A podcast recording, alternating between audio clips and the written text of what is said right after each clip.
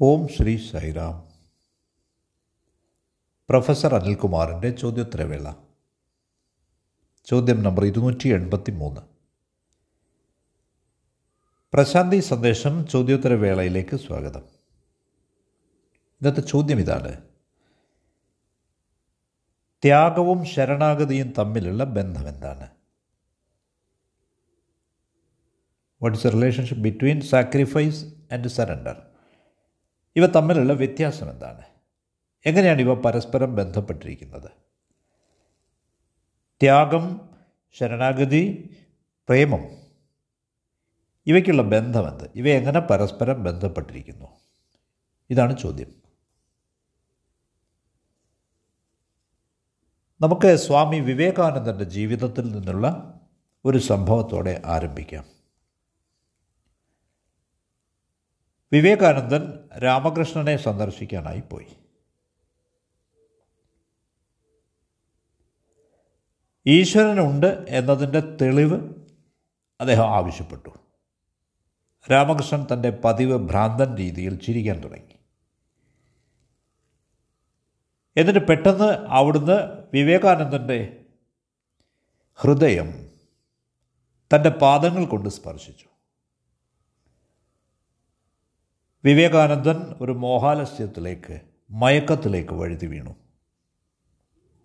വിവേകാനന്ദനൊപ്പം വന്ന സുഹൃത്തുക്കൾ അവർ പരിഭ്രമിച്ചു.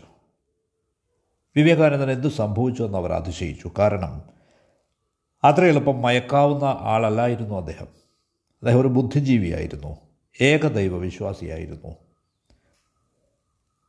അദ്ദേഹം സംശയാലുവായിരുന്നു. തത്വചിന്തയിലും ന്യായത്തിലും നല്ല പരിശീലനം ലഭിച്ച ആളായിരുന്നു. അതുകൊണ്ട് സുഹൃത്തുക്കൾ അതിശയിച്ചു എന്ത് സംഭവിച്ചു? ഈ മനുഷ്യൻ വിവേകാനന്ദനെ എന്താണ് ചെയ്തത്? വിവേകാനന്ദൻ ബോധത്തിലേക്ക് തിരികെ വരുമ്പോൾ അദ്ദേഹം തികച്ചും വ്യത്യസ്തനായ മനുഷ്യനായിരുന്നു. ഈ സംഭവത്തിന് ശേഷം വിവേകാനന്ദൻ രാമകൃഷ്ണനിൽ നിന്ന് രക്ഷപ്പെടാനായി ഒരു ആയിരം വട്ടം ശ്രമിച്ചിട്ടുണ്ട്. പക്ഷേ അസാധ്യമായിരുന്നു അത്. അത് അസാധ്യമായിരുന്നു.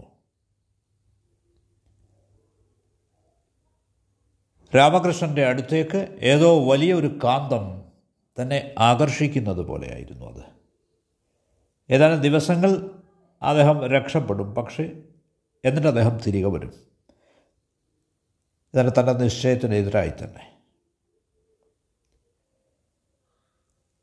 അപ്പോൾ ഒരു ദിവസം അദ്ദേഹം രാമകൃഷ്ണന്റെ കാൽച്ചുവട്ടിൽ ഇരുന്നിട്ട് രാമകൃഷ്ണനോട് ചോദിച്ചു എന്നെ ഒറ്റയ്ക്ക് വിട്ടേക്കുക.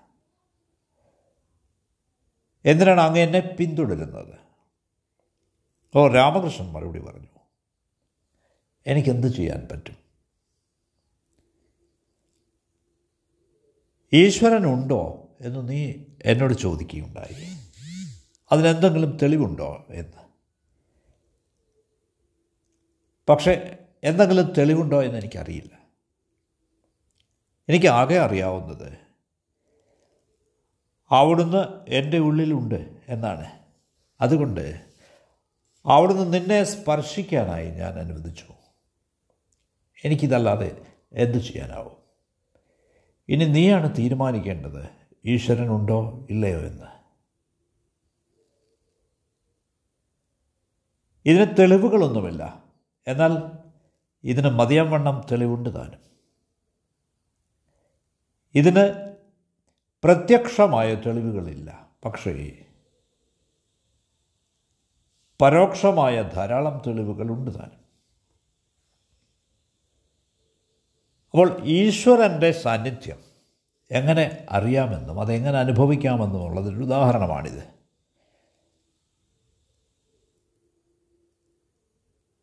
അവിടുത്തെ അസ്തിത്വത്തിന് തെളിവ് ചോദിക്കുക എന്നത് തികച്ചും ബാലിഷവും അർത്ഥശൂന്യവുമാണ്. കാരണം ഈശ്വരൻ നിങ്ങളിൽ മുമ്പ് തന്നെ ഉൾപ്പുകിയിരിക്കുന്നു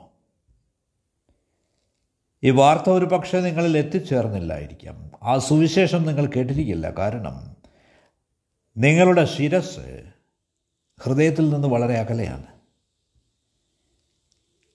അതുകൊണ്ട് നിങ്ങളുടെ ശിരസ് നിങ്ങളുടെ ഹൃദയത്തോട് കുറെ കൂടി അടുത്ത് കൊണ്ടുവരിക.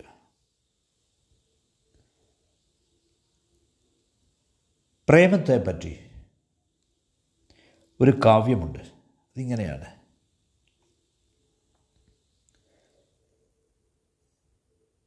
പ്രഭുവിനെ ഒറ്റ നോട്ടത്തിൽ ഞാൻ ദർശിക്കില്ലെന്ന് വരികിൽ ഞാൻ എന്റെ കണ്ണുകൾ വീണ്ടും തുറക്കില്ല. ഗന്ധത്തിലൂടെ എന്റെ കൂർപ്പിച്ച ചെവിയിലൂടെ അവിടുന്ന് വന്നത് നിനക്ക് എന്നോട് പറയാമോ? പ്രഭു പൂർവാകാശത്ത് വന്നെന്ന്. കിഴക്കൻ മാനത്ത് നിന്റെ സഖാവ് വന്നണഞ്ഞുവെന്ന് എന്നോട് പറയാമോ? ഒരു ഭക്തന്റെ പ്രേമം പ്രകടമാക്കുന്ന വരികളാണിവ. പ്രഭുവിനെ ഒറ്റ നോട്ടത്തിൽ ഞാൻ ദർശിക്കില്ലെന്ന് വരികിൽ ഞാൻ എന്റെ കണ്ണുകൾ വീണ്ടും തുറക്കില്ല. ഭക്തരൊക്കെ ഈ രീതിയിലാണ് പാടുകയും പ്രാർത്ഥിക്കുകയും ചെയ്യുന്നത്. അവരുടെ ഗാനം അത്രമേൽ സത്യമാണ്. അവരുടെ പ്രാർത്ഥന അത്രമേൽ ആഴ്ന്നിറങ്ങുന്നതാണ്. ഈശ്വരൻ ഇല്ലാതെ ഈശ്വരൻ ഇല്ലെങ്കിൽ ഇതെങ്ങനെ സാധ്യമാവും? അതെ ഈശ്വരൻ പ്രത്യക്ഷവും ദൃശ്യവുമാകുന്നു. നാം പ്രേമത്തിന്റെ വീഴ്ചകളിലൂടെ ദർശിക്കുകയാണെങ്കിൽ. അപ്പോൾ ഈ പ്രേമവും ത്യാഗവും ശരണാഗതിയും തമ്മിലുള്ള ബന്ധത്തെ പറ്റിയുള്ള ചോദ്യം ചോദിക്കുമ്പോൾ ഈ കാവ്യവരികളെപ്പറ്റി നാം ചിന്തിക്കേണ്ടതുണ്ട്. പ്രേമത്തെ സംബന്ധിച്ച ഈ വരികളെപ്പറ്റി അവ വിചാരം ചെയ്യേണ്ടതുണ്ട് നമുക്ക്. എന്തുകൊണ്ടെന്നാൽ അവിടുന്ന് ദർശിക്കാനായി നാം നമ്മുടെ നയനങ്ങളെ ഒരുക്കണം. പ്രഭുവിനെ ദർശിക്കാനായി നാം നമ്മുടെ ഇന്ദ്രിയങ്ങളെ ഒരുക്കണം. തയ്യാറെടുപ്പിക്കണം അവിടുന്ന് അറിയുന്നതിന്. അപ്പോൾ ഇതാണ് പ്രേമം ലവ്. ഈ പ്രേമം വളരെ പ്രത്യക്ഷമാണ് മീരാബായിയുടെയും സന്ത് തുക്കാറാമിന്റെയും കാര്യത്തിൽ എന്നതുപോലെ ഗാനങ്ങളിൽ എന്ന പോലെ ഇനി നമുക്ക് രണ്ടാമത്തെ പോയിന്റിലേക്ക് വരാം. അത് സാക്രിഫൈസിനെ പറ്റിയാണ് ത്യാഗത്തെ പറ്റിയാണ്. എന്താണ് ത്യാഗം? എന്താണ് ശരണാഗതി എന്ന് അറിയണം. നിങ്ങൾ ശരണാഗതി അനുഭവിച്ചിട്ടുണ്ടെങ്കിൽ നിങ്ങൾ നേരത്തെ തന്നെ ത്യാഗം ചെയ്തിട്ടുണ്ടാവും. കാരണം ത്യാഗം ചെയ്യുന്നതിന് വേണ്ടി നിങ്ങൾ കാത്തിരിപ്പുണ്ടാവില്ല. സറണ്ടർ ശരണാഗതി എന്നതിനർത്ഥം നിങ്ങൾ മുമ്പ് തന്നെ മരിച്ചു കഴിഞ്ഞു എന്നാണ്. നിങ്ങളുടെ ഈഗോ. നിങ്ങൾ എനിക്ക് ശരണാഗതി അടഞ്ഞു എന്നതിനർത്ഥം അപ്പോൾ പിന്നീട് പ്രശ്നമില്ല. ഇവിടെ എനിക്ക് എന്നതുകൊണ്ട് ഉദ്ദേശിക്കുന്നത് ഭഗവാനാണ്. അപ്പോൾ ഒരുവൻ ഭഗവാന് ശരണാഗതി അടയണം ഈശ്വരന് ശരണാഗതി അടയണം. അതാണ് വേണ്ട ഏറ്റവും പ്രധാന കാര്യം. അപ്പോൾ ഈ ത്യാഗവും ശരണാഗതിയും സാക്രിഫൈസും സറണ്ടറും രണ്ട് വ്യത്യസ്ത ഭാവങ്ങളല്ല. നിങ്ങളുടെ ത്യാഗം ശരണാഗതി അല്ല എന്ന് നിങ്ങൾ കരുതുന്നുണ്ടെങ്കിൽ നിങ്ങൾ ഇനിയും ശരണാഗതി അടഞ്ഞിട്ടില്ല എന്നർത്ഥം. അപ്പോൾ നിങ്ങൾ ചെയ്യുന്ന എന്തും ത്യാഗമായി മാത്രമേ കാണപ്പെടുകയുള്ളൂ. ഒരു പ്രേമി ഒരു പ്രണയി ഒന്നും തന്നെ ത്യാഗമായി കാണില്ല. എന്തുകൊണ്ടെന്നാൽ ഒരിക്കൽ അയാൾ സറണ്ടർ ചെയ്തു കഴിഞ്ഞാൽ ശരണാഗതി അടഞ്ഞു കഴിഞ്ഞാൽ അയാളുടെ ഈഗോ അയാളുടെ അഹം മൃതമാവുന്നു ഡെഡാവുന്നു. അപ്പോൾ സംഭവിക്കുന്നത് എന്തായാലും അയാൾ സ്വീകരിക്കുന്നു. അത് അഗാധമായ നന്ദിയോടെ കൃതജ്ഞതയോടെ സ്വീകരിക്കുന്നു. വിത്ത് ഡീപ്പ് ഗ്രാറ്റിറ്റ്യൂഡ് അപ്പോൾ ഈ ത്യാഗവും ശരണാഗതിയും തമ്മിലുള്ള ബന്ധം വിശദീകരിക്കുന്നതിന് ഞാൻ വിജയിച്ചു എന്ന് ഞാൻ കരുതുന്നു. ഇത് വ്യക്തമായി എന്ന് കരുതുന്നു. നിങ്ങൾ സറണ്ടർ ചെയ്യുമ്പോൾ അതിനർത്ഥം നിങ്ങൾ നിങ്ങളുടെ ഈഗോ ത്യജിച്ചു എന്നാണ്. സാക്രിഫൈസ് യുവർ ഈഗോ അത് നിങ്ങൾ മുമ്പ് തന്നെ ത്യജിച്ചു കഴിഞ്ഞു. ശരണാഗതി എന്ന് നിങ്ങൾ പറയുമ്പോൾ പിന്നെ ഈഗോ എന്ന നിലയ്ക്ക് നിങ്ങളില്ല. നിങ്ങളുടെ ഈഗോ അത് പിന്നീടില്ല. Ego is no more. ഉദാഹരണത്തിന് ഒരു ഗ്ലാസ് വെള്ളത്തിൽ ഒരു സ്പൂൺ പഞ്ചസാര അലിയിക്കുമ്പോൾ പഞ്ചസാര അപ്രത്യക്ഷമാവുന്നത് പോലെ പിന്നീട് നിങ്ങൾക്ക് ഒരു തരി പോലും അതിന്റെ കണ്ടെത്താനാവില്ല.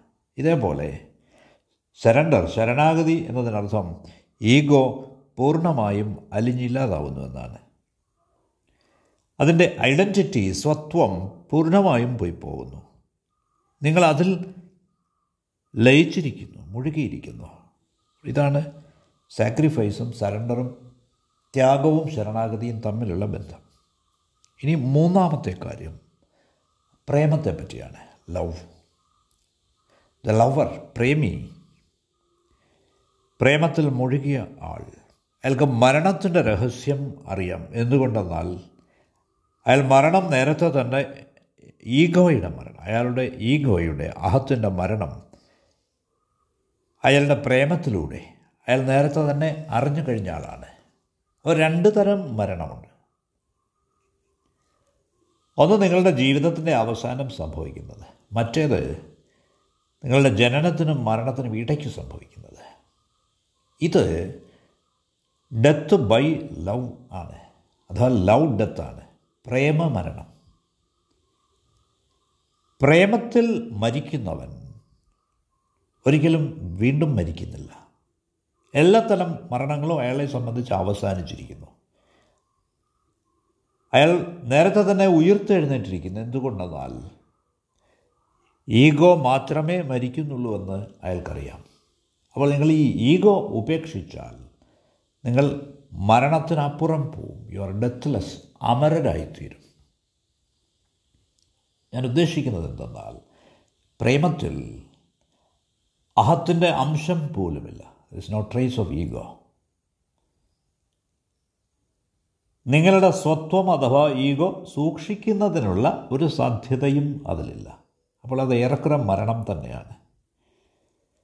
അതുകൊണ്ട് ഞാൻ പരാമർശിച്ചതുപോലെ ജനനത്തിനും മരണത്തിനും ഇടയ്ക്ക് സംഭവിക്കുന്നത് ഡെത്ത് ബൈ ലവ് ആണ്. പ്രേമത്താലുള്ള മരണം. ഇതിനെ ലവ് ഡെത്ത് എന്ന് വിളിക്കാം. പ്രേമം കൊണ്ട് ഈഗോയ്ക്ക് സംഭവിക്കുന്ന മരണമാണിത്. ഇത്തരം മരണത്തെ നിങ്ങൾ ഇഷ്ടപ്പെടുന്നു. അതുകൊണ്ട് ആരുടെയാണോ ഈഗോ പ്രേമത്തിൽ മരിക്കുന്നത്? അവൻ വീണ്ടും ഒരിക്കലും മരിക്കുന്നില്ല. എന്തുകൊണ്ടെന്നാൽ എല്ലാത്തരം മരണങ്ങളും അവനെ സംബന്ധിച്ച് കഴിഞ്ഞിരിക്കുന്നു. അപ്പോൾ ഇതാണ് ഡെത്ത്ലെസ്നസ് മരണമില്ലായ്മ അമരത്വം. ഡെത്ത്ലെസ്നെസ് എന്നതിനർത്ഥം ഈഗോലെസ്നെസ് ആണ് അഹമില്ലായ്കയാണ്. ഇത്തരുണത്തിൽ ഞാൻ പറഞ്ഞുകൊള്ളട്ടെ. നിങ്ങൾ നിങ്ങളുടെ വേരുകൾ ജീവിതത്തിലേക്ക് പടർത്താത്തിടത്തോളം. നിങ്ങളുടെ വേരുകൾ പ്രേമത്തിലും പ്രതീക്ഷയിലും വളർത്താത്തിടത്തോളം പരത്താത്തിടത്തോളം നിങ്ങൾ ഒരു കുള്ളനായി ഡ്വാർഫായി തുടരും. ഒരിക്കലും നിങ്ങൾ സത്തുള്ളൊരു മനുഷ്യനാവില്ല. ഇല്ല. അതുകൊണ്ട് ഈഗോയുടെ മരണത്തിലേക്ക് വളരുക. എന്തുകൊണ്ടെന്നാൽ നിങ്ങളുടെ വേരുകൾ ഇത്തരത്തിലുള്ള മരണത്തിലേക്ക് വളരുമ്പോൾ നിങ്ങളുടെ ശിഖരങ്ങൾ പുതിയ ഉയരങ്ങളിലേക്ക് വളരുകയാണ്. അപ്പോൾ ഇവിടെ മരണവും ഔന്നത്യവും ഒരുമിച്ച് വളരുന്നു. നിങ്ങൾ എത്ര കണ്ട് ഭൂമിയുടെ ആഴങ്ങളിലേക്ക് പോകുന്നുവോ അത്ര കണ്ട് നിങ്ങൾ ആകാശത്തിലേക്ക് ഉയരുന്നു. കരയിൽ നിന്ന് നിങ്ങൾ എത്ര കണ്ട് അകലത്തിലേക്ക് പോകുന്നുവോ മറുകരയോട് നിങ്ങൾ അത്ര കണ്ട് അടുക്കുന്നു. അപ്പോൾ സ്നേഹിക്കുക. ജീവിതത്തെ സ്നേഹിക്കുക. നിങ്ങൾക്ക് ചുറ്റുമുള്ള എല്ലാത്തിനെയും സ്നേഹിക്കുക. നിങ്ങളുടെ വേരുകൾ സാധ്യമായിടത്തോളം അകലേക്ക് പരക്കട്ടെ. അപ്പോൾ നിങ്ങൾ ഈശ്വരന്റെ പാദം സ്പർശിക്കാൻ തുടങ്ങും. നിങ്ങളുടെ പുഷ്പങ്ങൾ ആ ദിവ്യ പാദങ്ങളിൽ അർച്ചിക്കപ്പെടാൻ തുടങ്ങും. ഇതില്ലാത്തിടത്തോളം നിങ്ങളൊരു കുള്ളനായി തുടരും. യു റിമൈൻ എ ഡ്വാർഫ് പ്രേമം അത്യാവശ്യമാണ്. അത് ആത്മാവിനുള്ള ഒരേ ഒരു പോഷണമാകുന്നു. ശരീരത്തിന് ആഹാരമില്ലാതെ തന്നെ നിലനിൽക്കാം പക്ഷേ ആത്മാവിന് പ്രേമം കൊണ്ട് മാത്രമേ നിലനിൽക്കാനാവൂ. അപ്പോൾ പ്രേമം കേവലം ഒരു വാക്ക് മാത്രമായി അവശേഷിക്കാൻ അനുവദിക്കരുത്. പ്രേമം തുളഞ്ഞിറങ്ങുന്ന ഒരു അനുഭവമാവാൻ അനുവദിക്കുക. പ്രേമം ആരാധനയാണ്. പ്രേമം പ്രാർത്ഥനയാണ്. Love is God. ഈശ്വരനാണത്. അതാണ് ശരിയായ മതം. ഇറ്റ് ട്രൂ റിലിജിയൻ ശരിയായ മതം എന്നത് പ്രേമമാകുന്നു. ഇനി സംശയത്തെപ്പറ്റിയും വിശ്വാസത്തെപ്പറ്റിയുമാണ് അടുത്ത ചോദ്യം. എന്താണ് ഇവ തമ്മിലുള്ള ബന്ധം? സംശയവും വിശ്വാസവും. ഡൗട്ട് ആൻഡ് ട്രസ്റ്റ് ഇത് രണ്ടും ഒരുമിച്ച് ഉണ്ടാവുമോ? അസാധ്യമാണത്. ട്രസ്റ്റ് എന്നത് വിശ്വാസം എന്നത് നിങ്ങളുടെ ഭാഗത്തു നിന്ന് എടുക്കേണ്ട ഒരു തീരുമാനമല്ല. അത് നേടാനായി തീരുമാനിക്കാൻ നിങ്ങൾക്കാവില്ല. ഞാൻ ആവർത്തിക്കട്ടെ. ട്രസ്റ്റ് എന്ന് പറയുന്നത് നിങ്ങളുടെ ഭാഗത്തു നിന്ന് എടുക്കുന്ന ഒരു തീരുമാനമല്ല. It is not a decision to be made on your part അത് നേടാനായി നിങ്ങൾക്ക് തീരുമാനിക്കാനാവില്ല. കാരണം ട്രസ്റ്റ് നിങ്ങളിൽ ഉണരുന്നതാണ്. ട്രസ്റ്റ് എറൈസസ് ഇൻ യു സംശയം ഒടുങ്ങുമ്പോഴാണ് ഇത് ഉണരുക.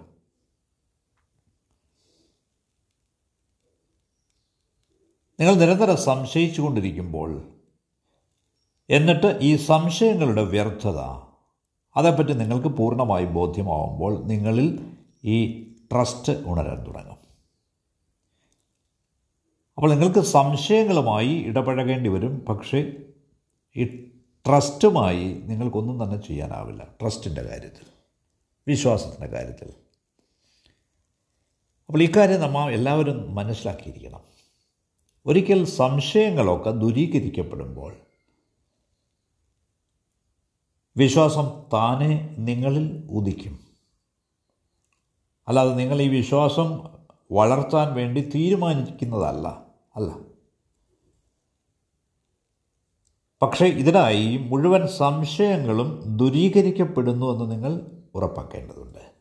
അപ്പോൾ ഇതാണ് പോയിന്റ് നിങ്ങളുടെ ട്രസ്റ്റ് നിങ്ങളുടെ വിശ്വാസം അതിന് വലിയ പ്രസക്തിയില്ല. എന്തുകൊണ്ടെന്നാൽ നിങ്ങളുടെ തീരുമാനം എല്ലായ്പ്പോഴും സംശയത്തിനെതിരാവും പക്ഷേ വിശ്വാസം എന്നത് ഒരിക്കലും സംശയത്തിന് എതിരല്ല വിരുദ്ധമല്ല. ട്രസ്റ്റ് എന്നത് സംശയത്തിന്റെ അഭാവമാകുന്നു. Trust is simply the absence of doubt ഇത് ശ്രദ്ധാപൂർവം നോട്ട് ചെയ്യുക. ട്രസ്റ്റ് വിശ്വാസം എന്നത് ആബ്സെൻസ് ഓഫ് ഡൗട്ടാണ് സംശയത്തിന്റെ അഭാവമാകുന്നു വിശ്വാസം ട്രസ്റ്റ് സംശയങ്ങളില്ലെങ്കിൽ വിശ്വാസമുണ്ടാവും.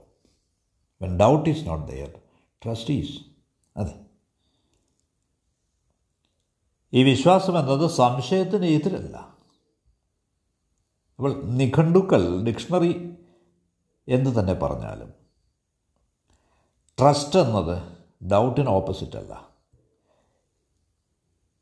അന്ധകാരം ഇരുട്ട് പ്രകാശത്തിന് എതിരല്ല എന്ന് പറയുന്നത് പോലെ. അത് എതിരാണെന്ന് ഒരു പക്ഷേ തോന്നിച്ചേക്കാം. എന്തുകൊണ്ടെന്നാൽ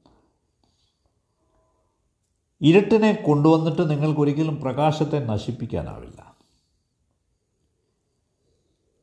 ഇരുട്ടിനെ ഒരിക്കലും നിങ്ങൾക്ക് വെളിച്ചത്തിന്റെ ഉള്ളിലേക്ക് കൊണ്ടുവരാനാവില്ല. ഇരുട്ടിനെ എറിഞ്ഞ് നിങ്ങൾക്കൊരിക്കലും വെളിച്ചത്തെ കെടുത്താനാവില്ല. ഈ ഇരുളിന് ഒരു ചെറിയ മെഴുകുതിരിയുടെ നേർത്ത ജ്വാലയെപ്പോലും കെടുത്താനാവില്ല. അസ്തിത്വത്തിലെ എല്ലാ ഇരുളും അന്ധകാരവും ഇമ്പോർട്ടന്റ് ആവുന്നു ഒരു ചെറിയ മെഴുകുതിരിയുടെ മുമ്പിൽ കഴിവ് കെട്ടതാകുന്നു എന്തുകൊണ്ട്? അപ്പോൾ ഈ അന്ധകാരം എതിരായിരുന്നെങ്കിൽ